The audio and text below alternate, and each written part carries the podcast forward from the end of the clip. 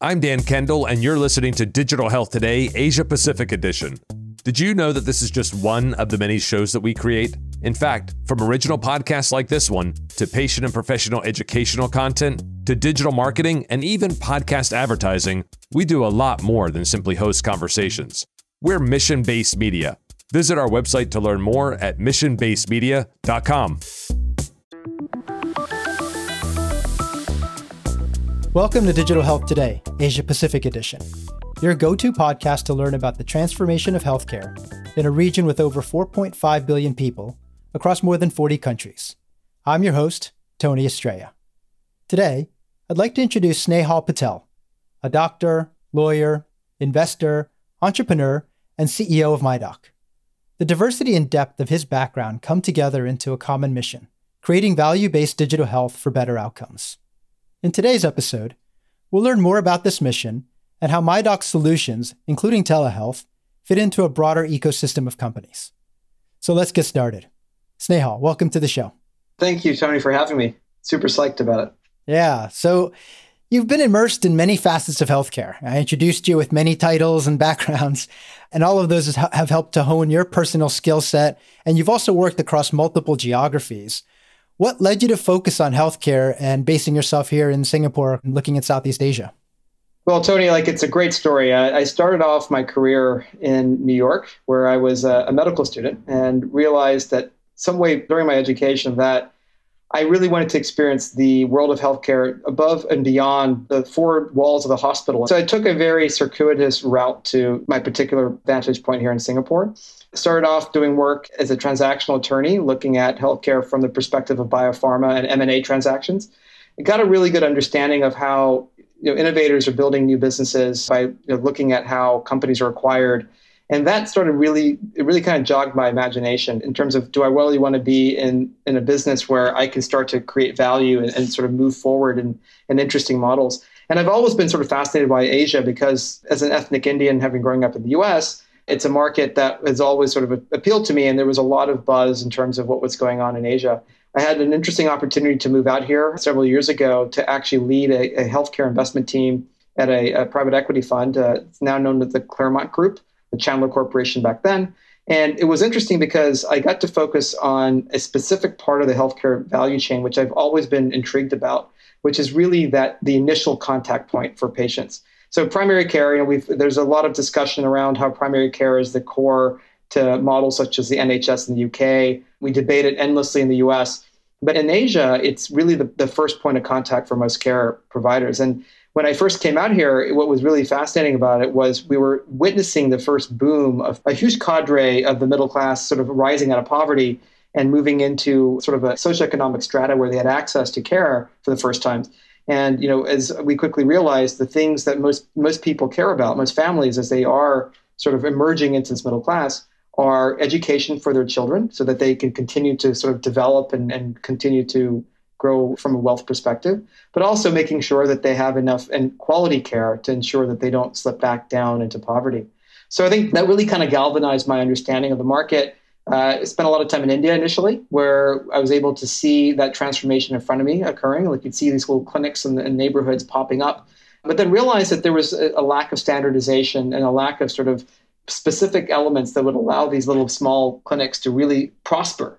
And so that's kind of how I started to really understand the business of healthcare, having gone from being a clinician, being a deal person, into actually looking at the operating models of healthcare.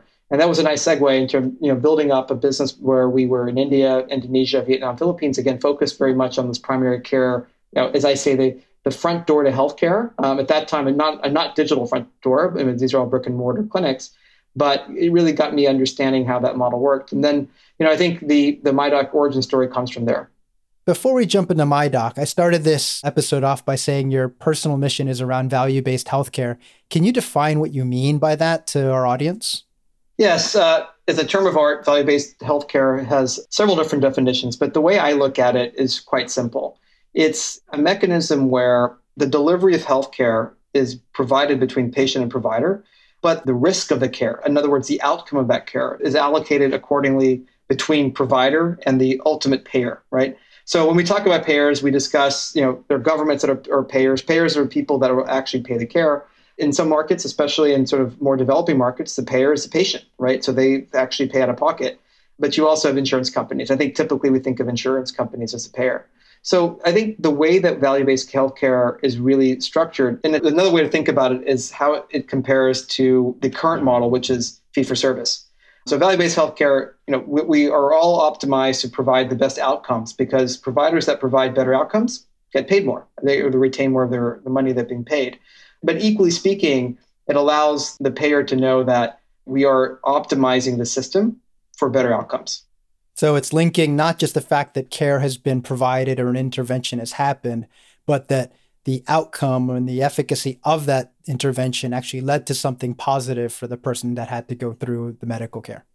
That's right. I mean, and the one key element there is that there is a realization that the risk of the outcome is not borne by just one party alone, right? So the providers in that particular network bear some risk, but they also bear the upside, right? If they're able to provide great care consistently, then they are able to benefit financially from that as well. So it's about sort of having both parties having skin in the game, and that ultimately benefits patients in a way because it aligns incentives to really prioritize better care and better outcomes. Yeah, and so if I remember correctly, you're a second generation doctor by training, right? Your father was a doctor, and I imagine that some of that led you to then decide at some point you wanted to build a company to help achieve this type of outcome, and MyDoc is that company. Can you tell us a little bit more about what is MyDoc, what does it do, and how does your background as a clinician and all these other hats that you've worn come together into this business?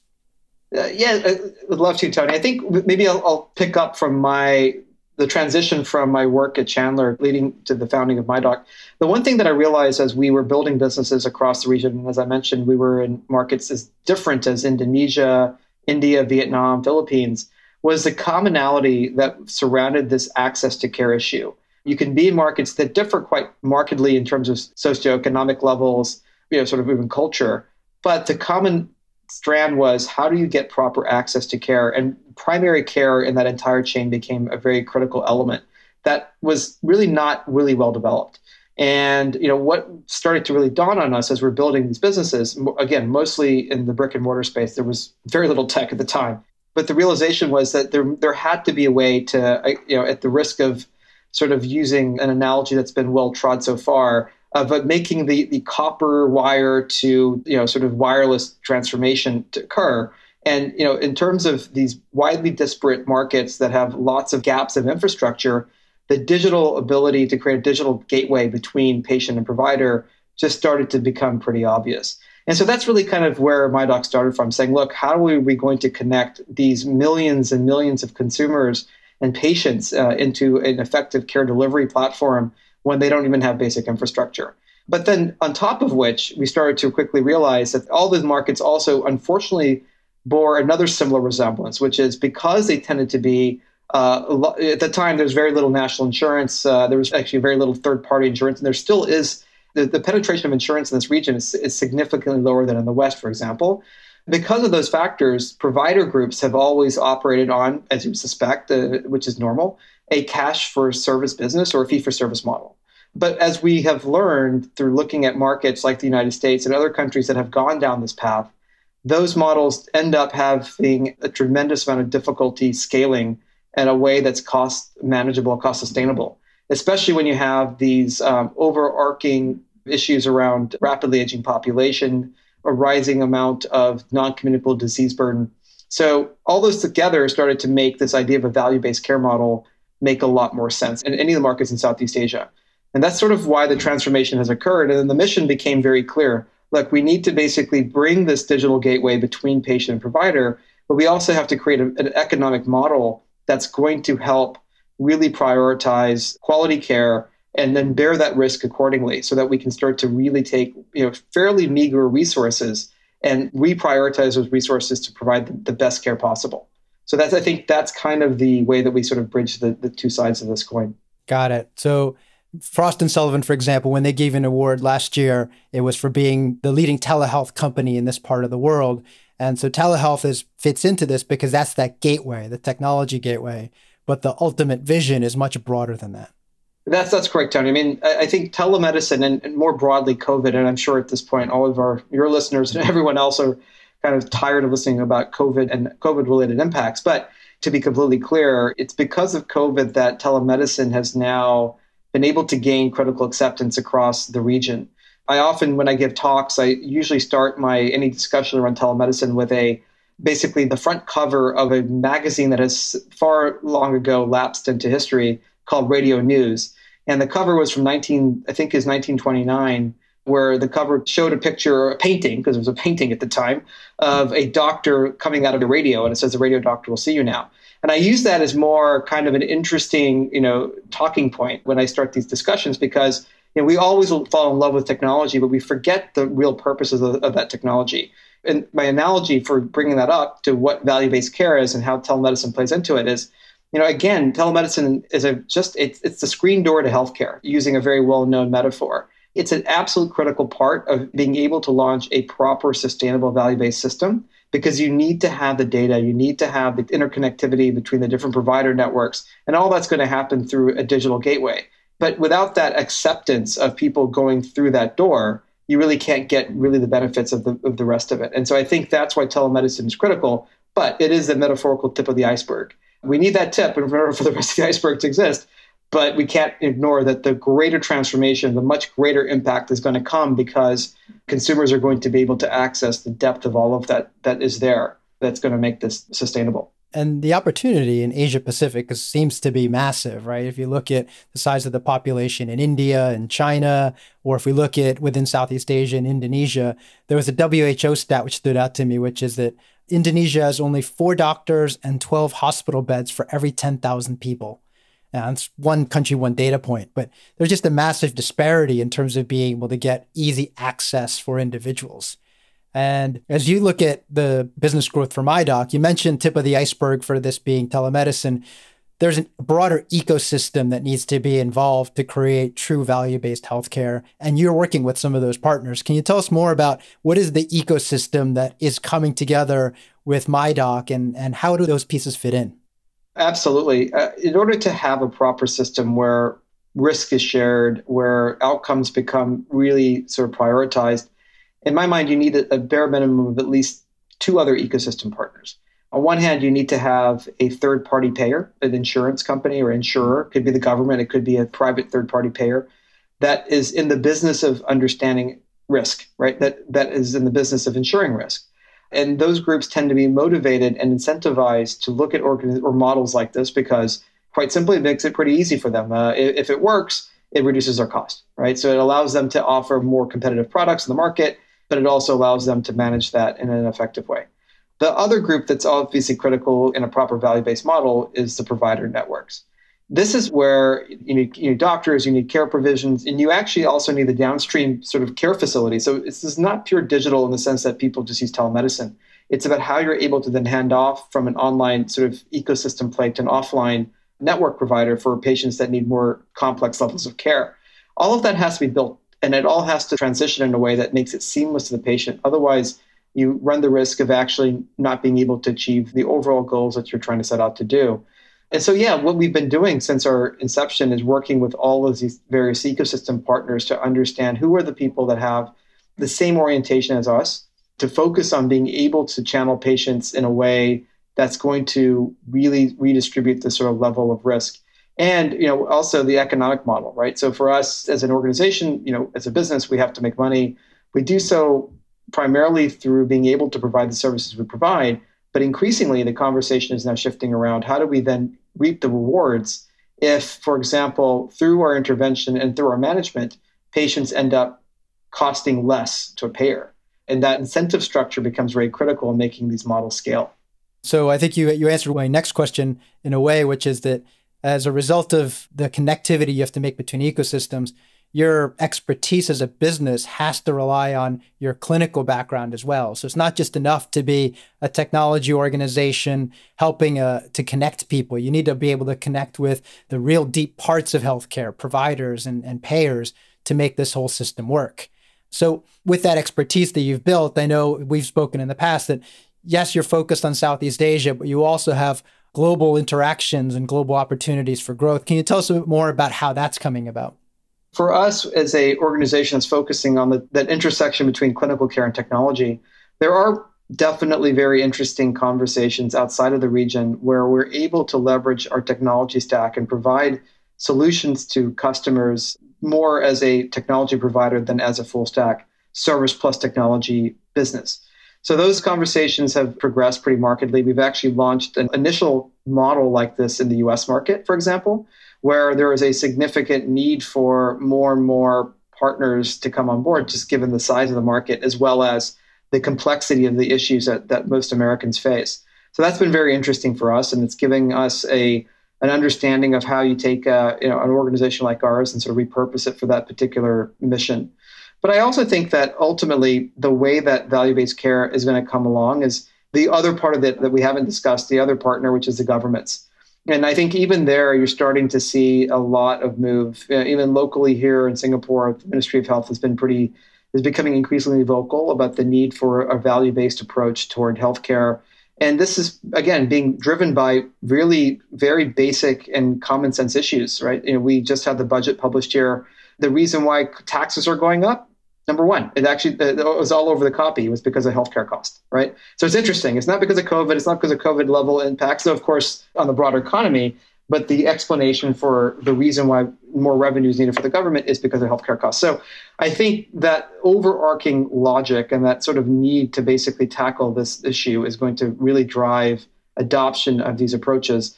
And what I think is going to be interesting is to see how, with any level of disruption as we've seen in other sectors, there are potentially winners or potentially losers. The good thing about healthcare is that it's not winner take all. Like, there's no reason why some person comes in or a new company comes in and destroys or takes out an incumbent. If the model works well, then actually what happens is the new technology providers and the new companies actually complement the ecosystem, and everyone sort of wins because we're able to be more efficient at specializing in what we do and then handing over providers, patients to the next level where the next organization can sort of manage that based on their own expertise. So I'm hopeful that that's the way that the transformation will take place. Yeah. And another way of saying that is that eventually there needs to be, from the individual perspective seeking care, a closed loop that brings all of these solutions in a way that helps to solve their individual challenges.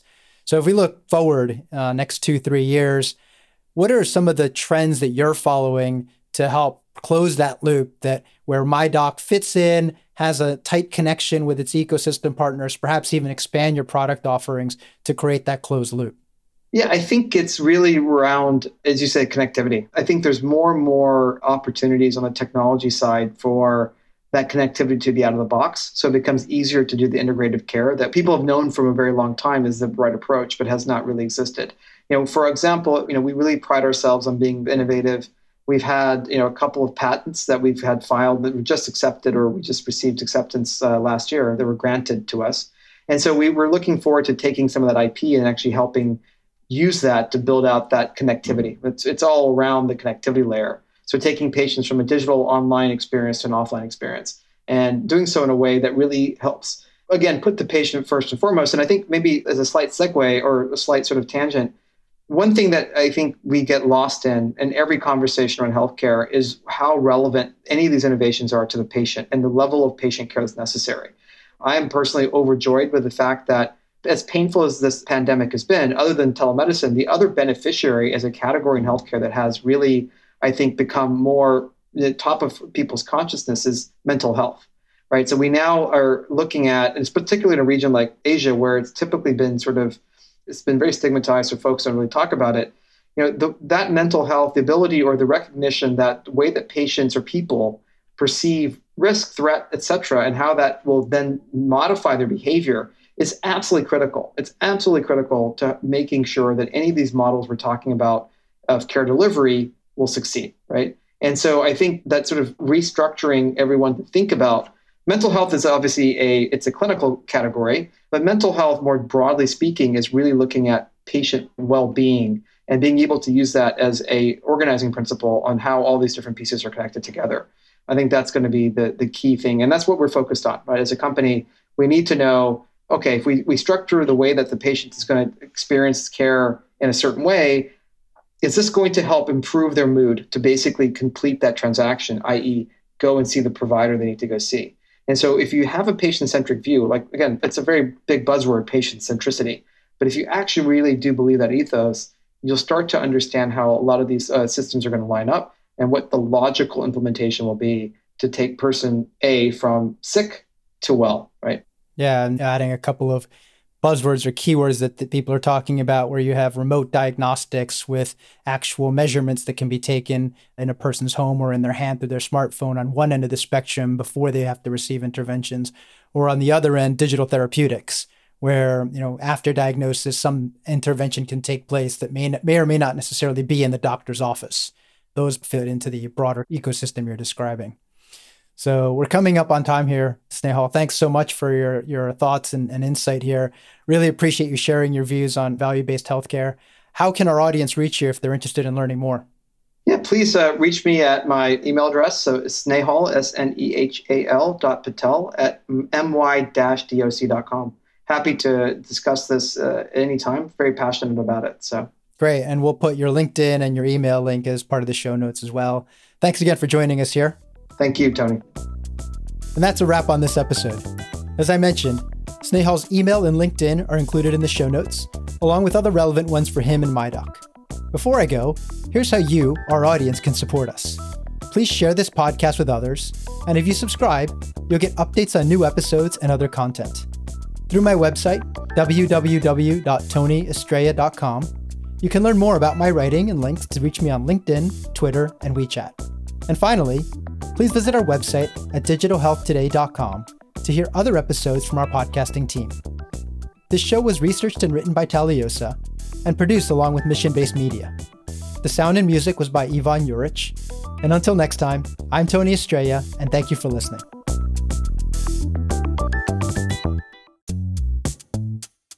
Hey, Dan Kendall here. Thanks for tuning in to Digital Health Today, Asia Pacific edition. This episode may be over, but there's plenty more where this came from. Just visit our website to find other great shows featuring digital health leaders and innovators. Find us at digitalhealthtoday.com. That's digitalhealthtoday.com.